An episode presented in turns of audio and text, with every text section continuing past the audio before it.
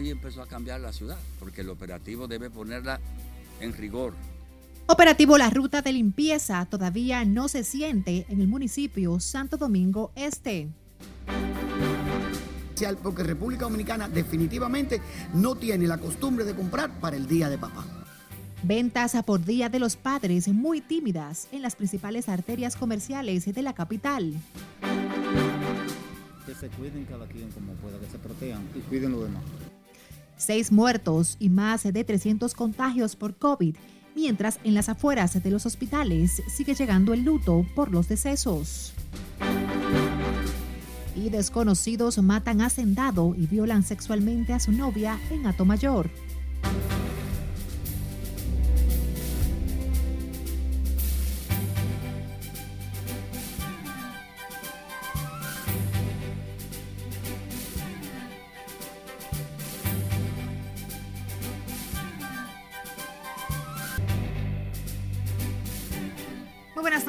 bienvenidos a la emisión fin de semana de Noticias RNN de este sábado 24 de julio.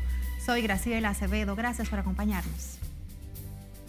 Iniciamos nuestra emisión estelar con un tema muy tocado durante esta semana, y es que el alcalde de Santo Domingo Este, Manuel Jiménez, sostuvo este sábado que solo en un día han logrado transferir 1.500 toneladas de desechos al vertedero de Duquesa, y que de continuar ese ritmo, podrá normalizar en una semana la sostenibilidad ambiental en esa demarcación. Sin embargo, pese a la intervención de las autoridades, los operativos no se han sentido en todos los sectores de ese municipio. Scarlett Cuchardo con los detalles. Ya hoy empezó a cambiar la ciudad, porque el operativo debe ponerla en rigor. La basura sigue arropando las calles y avenidas de sectores ubicados en Santo Domingo Este y la llamada ruta de la limpieza aún no rinde sus frutos. Nosotros le dimos el, voto necesario para que él pueda trabajar y totalmente no está trabajando. Ciudadanos que residen en barrios de sectores como La Ureña y otros en esta demarcación dicen no percibir los trabajos de la intervención del gobierno para solucionar esta situación. Mira cómo está la basura y no, ya, ya, no, ya no se encuentran de tirada. Imagínate que, que venían, pero no han venido todavía. ¿Cuánto está pasando el camión de la basura? Dos semanas, o sea que no entran al barrio. Otros tienen diferentes opiniones. Eh, ha mejorado un poco. Sí, estado viniendo. Eh, realmente los camiones pasan hasta dos veces al día y antes no lo hacían. Eh, hasta ahora sí, sí, ya sí va bien. El alcalde de Santo Domingo Este garantizó que hacen todo lo posible para solucionar el problema de los desechos sólidos y atribuyó al incumplimiento de empresas que ofrecen servicios de recolección de basura la contaminación que hoy arropa ese municipio. Cuando los camiones sean propios del ayuntamiento, el ayuntamiento decide cuántas veces debe viajar el camión, no la compañía. La compañía, aquí en la circunscripción número uno, dice la ficha técnica que deben entrar 40 camiones todos los días. ¿Saben cuánto están entrando? 28, 29.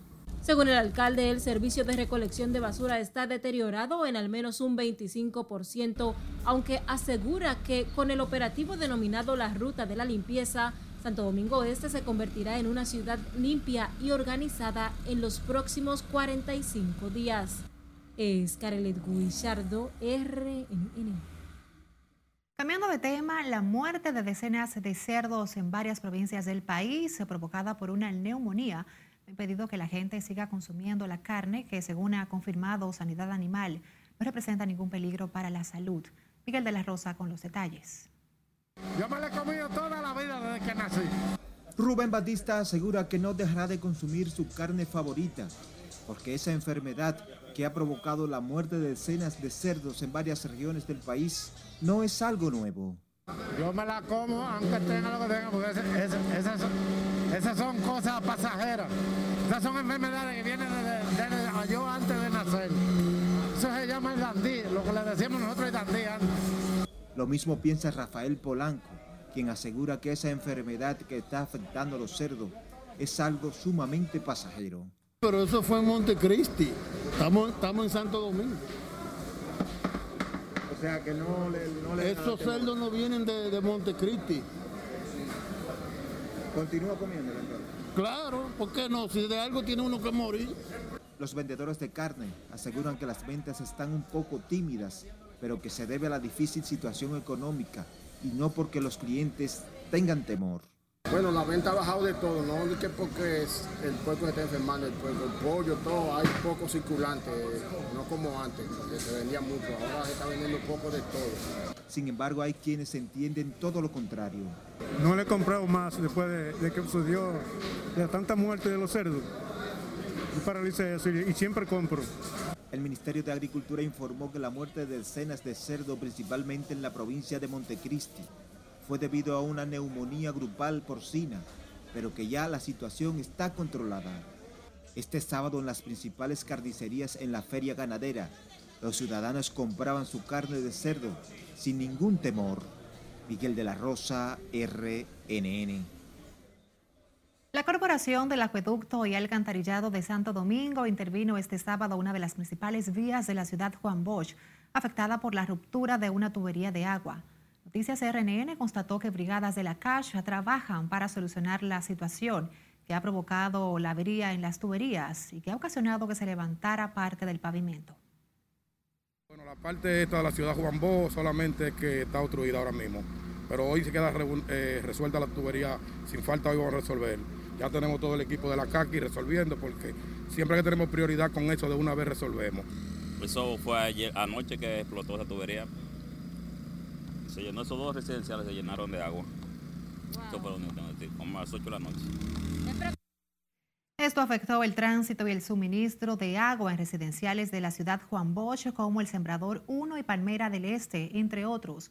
A media mañana de este sábado, brigadas de la Caja trabajaban a tiempo completo para solucionar el problema. En la víspera de la celebración del Día de los Padres, las principales arterias comerciales del Gran Santo Domingo lucían prácticamente vacías. Como nos cuenta nuestro compañero Miguel de la Rosa, lo menos que se pudo observar fue clientes comprando regalos para sus progenitores. Porque República Dominicana definitivamente no tiene la costumbre de comprar para el Día de Papá. El área de caballeros de la tienda La Gran Vía en la Duarte con París estaba prácticamente vacía. Varias mujeres pasaban pero seguían a otras áreas. Manolito Fernández, gerente general de ese centro comercial, aseguró que para la mayoría de los clientes esta fecha es irrelevante. Inexistente. Es un fin de semana largo. Te atrae más público preparándose para irse para las playas, para las montañas o para la casa de un pariente en el interior que el Día del Padre. Mujeres que realizaban compras en diferentes centros comerciales buscaban detalles para ellas, no para sus padres o parejas. Pero muchos padres mejor lo maltratan. Le dicen palabras feas y lo hacen que cojan ira y hasta que ahí vienen problemas entre padre e hijo. Sin embargo, los padres consultados están conscientes que no se puede comparar esta celebración con el Día de las Madres, pero que no estaría de más algún presente a los buenos padres. Uno, tiene sus hijos que quieren a uno y estamos acostumbrados que el movimiento no es igual. Mientras otros entienden que esta ocasión los regalos serán menos que en ocasiones anteriores por los efectos negativos del COVID-19. Si cada año lo hacemos, ¿por qué no podemos hacerlo ahora en un momento difícil? Porque nosotros los padres siempre chanceamos los hijos y, las madres y, las esposas con los regalos. Nosotros los hombres prácticamente no autorregalamos, no autorregalamos. Los agentes de los principales centros comerciales mantienen la esperanza de que el dinamismo comercial aumente este domingo y que la venta de los regalos de los padres se haga realidad. Miguel de la Rosa, RNN. A propósito de este tema, el director ejecutivo de Pro Consumidor, Eddie Alcántara, informó que esa institución mantiene desde hace varias semanas un monitoreo a los comercios que están haciendo sus ofertas con motivo del Día de los Padres para evitar que abusen de los ciudadanos. Eddie Alcántara advirtió que se tomarán medidas drásticas para los establecimientos que violen la ley 358-05 de protección a los consumidores o usuarios. El funcionario dijo que esa institución actuará siempre de acuerdo a la normativa aplicando las sanciones cuando fuese necesario, aquellos que abusan de los consumidores eh, colocando publicidad engañosa. En nota de prensa, la entidad informó que redobló los operativos en cuanto al levantamiento de precios de los productos, bienes y servicios, con el fin de vigilar las ofertas y las promociones. Hacemos un punto y seguido para invitarles a que sigan Noticias RNN en todas nuestras redes sociales. Estamos en Facebook, en Twitter, Instagram y YouTube. Asimismo, enviarnos sus denuncias a través de nuestra línea de WhatsApp 849-268-5705.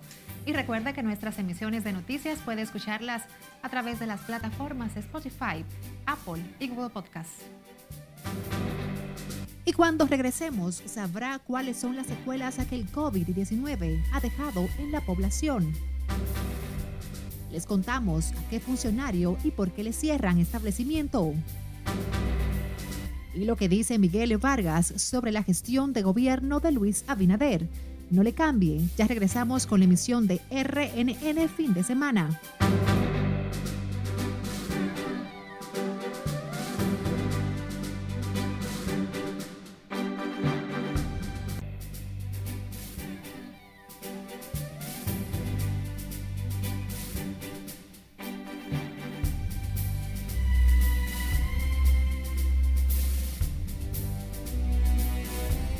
Panorama internacional con el Instituto Nacional de Salud de Colombia. Ha identificado la presencia de la variante Delta en el país, en un caso que fue sometido a examen en la ciudad de Cali y el hombre está bajo observación. Claribel García con este y otros temas en las internacionales. El gobierno colombiano confirmó este sábado la presencia en el país de la variante Delta de COVID-19. Se trata de una persona que viajó en junio a los Estados Unidos para visitar a familiares y cuando regresó a Colombia empezó a sentir síntomas el día después de aterrizar. Está bajo observación y aislamiento hasta presentar signos negativos. El gobierno de Estados Unidos expresó su profunda preocupación por la situación que vive Haití y ofreció al gobierno ayuda en materia de seguridad, incluido el entrenamiento para sus policías para hacer frente a la violencia que ha vivido en las últimas dos semanas tras el asesinato de su presidente Jovenel Moïse. Cuba, que enfrenta el peor momento de la pandemia, recibió las primeras 1.7 millones de jeringas de 6 millones que enviarán al país grupos opuestos al embargo en Estados Unidos, en lo que el gobierno considera un gesto fraterno que contrasta con la hipócrita campaña del presidente Joe Biden. La isla, con 11.2 millones de habitantes, enfrenta actualmente un alarmante aumento de contagios y fallecidos por COVID-19. Las autoridades de Costa Rica reportaron este viernes dos desaparecidos y 606 personas en 14 albergues habilitados debido a las fuertes lluvias de las últimas 48 horas que han causado inundaciones en el Caribe y la zona norte del país. Las autoridades han atendido 794 eventos, entre ellos ríos desbordados, inundaciones, deslizamientos, falta de electricidad, agua potable y carreteras afectadas. Manifestantes salieron a protestar este sábado en distintas ciudades de Australia contra las restricciones impuestas para frenar el aumento de casos de COVID-19. Sydney, una de las principales ciudades de Australia, se encuentra en situaciones de confinamiento desde hace cuatro semanas, pero los casos han seguido aumentando. Muchos marcharon por las calles de esa ciudad al grito de libertad, mientras otros portaban pancartas que decían baja tu máscara, levanta tu voz y despierta Australia. Más de 200 personas son buscadas en 27 estados de los Estados Unidos tras padecer una rara enfermedad conocida como la viruela de los monos. Se teme a que estas personas hayan entrado en contacto con un hombre originario del estado de Texas que viajó con la enfermedad desde Nigeria a comienzos de julio. El hombre que regresó de África, quien sería el primer portador de esta enfermedad, se encuentra internado en un hospital y su condición es estable. Para las internacionales de RNN, Gloribel García. El COVID-19 continúa enlutando a las familias dominicanas que ven afectadas con estos efectos del letal virus, ingresadas en las salas de cuidados intensivos en los hospitales a sus familiares. Scarlett Guichardo nos presenta los detalles en el siguiente reporte. Que se cuiden cada quien como pueda, que se protejan y cuiden los demás. La tristeza y la incertidumbre embargan a las familias que en los últimos días han tenido que ingresar a sus parientes en centros como el Hospital Moscoso Puello a consecuencia del COVID-19. Tal es el caso de Nelson Castillo y sus parientes, quienes hoy recibieron la noticia de que su madre de 86 años falleció cuatro días después de que fuera ingresada. Hay que creer en el COVID. Hay que creer, porque el COVID sigue afectando a la ciudad. Y en muchas partes, por allá, por el, en mi lugar donde yo vivo, en Padracasa, también ha sido lo mismo. Bueno, y esto es una cosa, por ejemplo, que hay que protegerse y cuidarse, pero sabiendo que esta enfermedad va a afectar mucho la Usted acaba de perder un ser querido. Yo acabo de perder a mi mamá. Ciudadanos aguardan impacientes cada día en las afueras de esta área COVID a que los médicos les informen acerca de la condición de salud de sus familiares. Mi mamá yo la traje a ella el, el domingo, pero ella en la prueba no salió inmediatamente. Entonces la tuve que traer el lunes por consulta y ahí entonces le hicieron una tomografía y en la tomografía se dieron cuenta que tenía el COVID. Ella tiene su vacuna puesta. Que me dicen que gracias a que tiene la vacuna puesta, eh, ella, en la parte de la situación en la que está, la vacuna produce el, anti, el anticuerpo que combate el, el, COVID. Esto está acabando con el país, con, con, el mundo entero, porque esto es mundial, ¿entiendes? Y sería bueno que, que todos acudamos a vacunarnos después que no se vacune, seguir el protocolo, porque ya esto es una cuestión que esto es necesaria en qué tiempo termina. O sea, la trajeron mal aquí y hicieron el examen de COVID, se den cuenta por ahí. Las autoridades han sido reiterativas en que, pese a la flexibilización de las restricciones, la ciudadanía debe continuar adoptando las medidas del lugar para prevenir el contagio del COVID con el uso de mascarilla y la constante higiene. Es Carelet Guillardo, RNN. El Ministerio de Salud Pública notificó este sábado 367 nuevos casos de COVID-19 y 6 defunciones en las últimas 24 horas.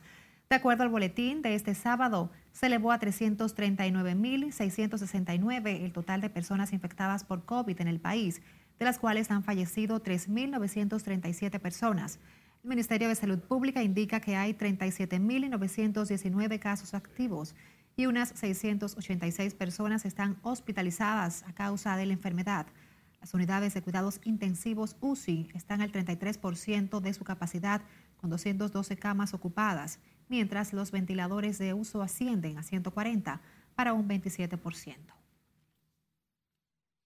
El Ministerio de Interior y Policía clausuró una discoteca en Playa Chiquita, Sosúa, propiedad del alcalde del municipio, Wilfredo Ovins, por violentar medidas sanitarias contra el COVID-19.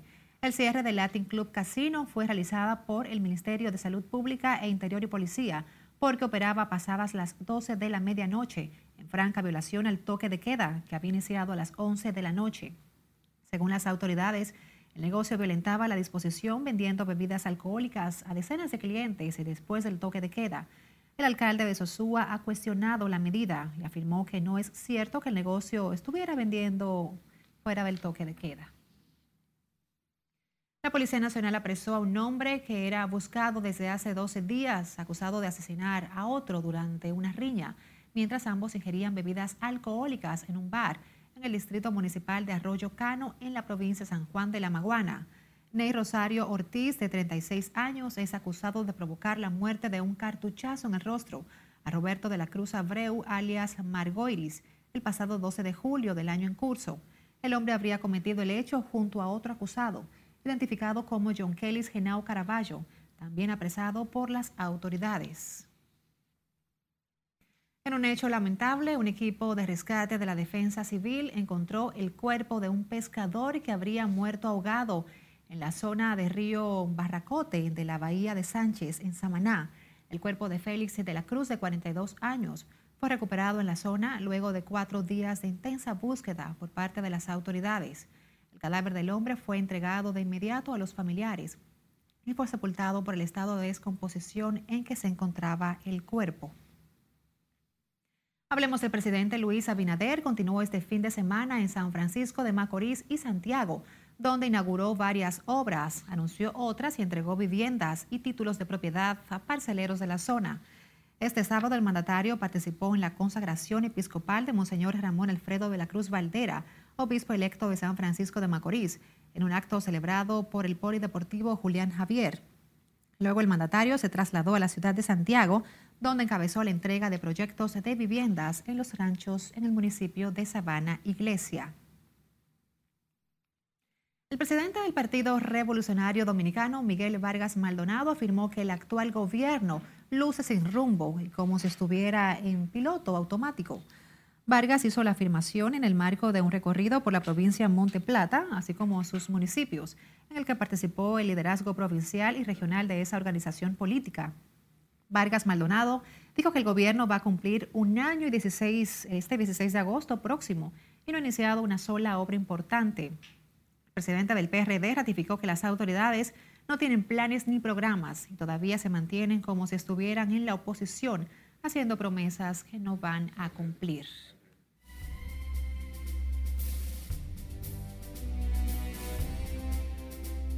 Recuerda visitar Noticias RNN en nuestras redes sociales. Estamos en Facebook, en Twitter, Instagram y YouTube. Además, puede enviarnos sus denuncias a través del 849-268-5705. Y recuerde que nuestras emisiones de noticias puede escucharlas a través de Spotify, Apple y Google Podcasts. Vamos a nuestra última pausa. Al regresar, la vida nocturna se vuelve a apoderar del Gran Santo Domingo luego de flexibilización de toque de queda. Y el turismo se recupera poco a poco. Sabrá todos los detalles luego de esta pausa.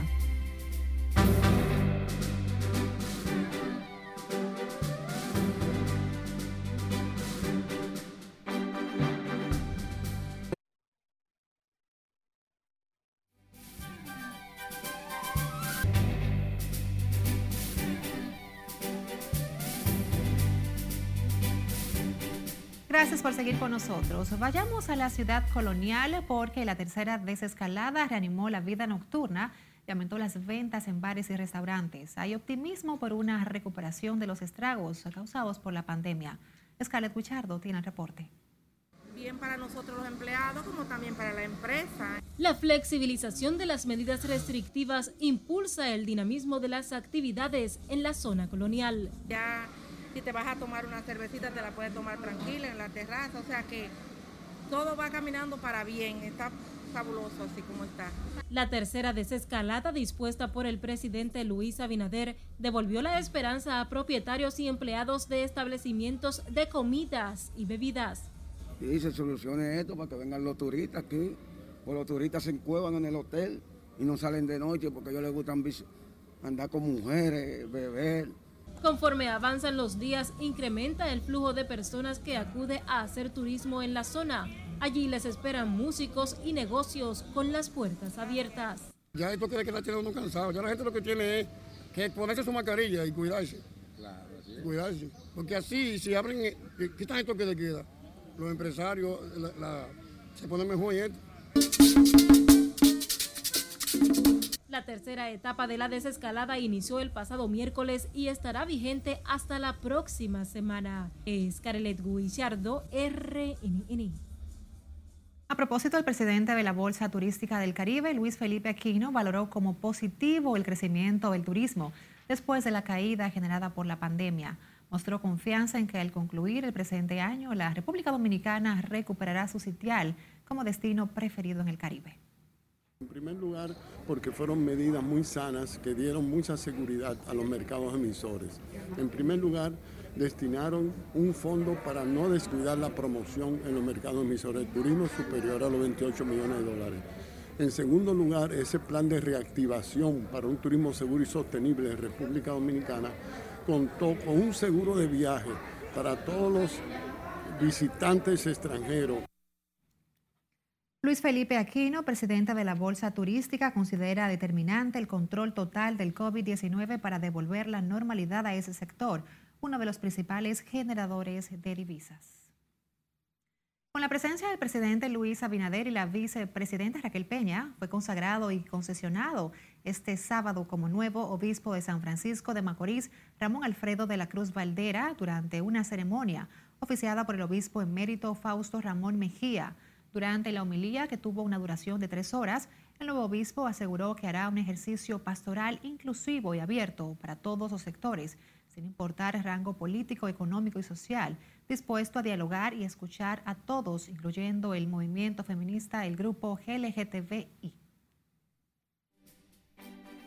Y así nos despedimos por esta noche de la emisión fin de semana de Noticias RNN. Agradecemos, por supuesto, el que nos hayan acompañado. Hasta la próxima.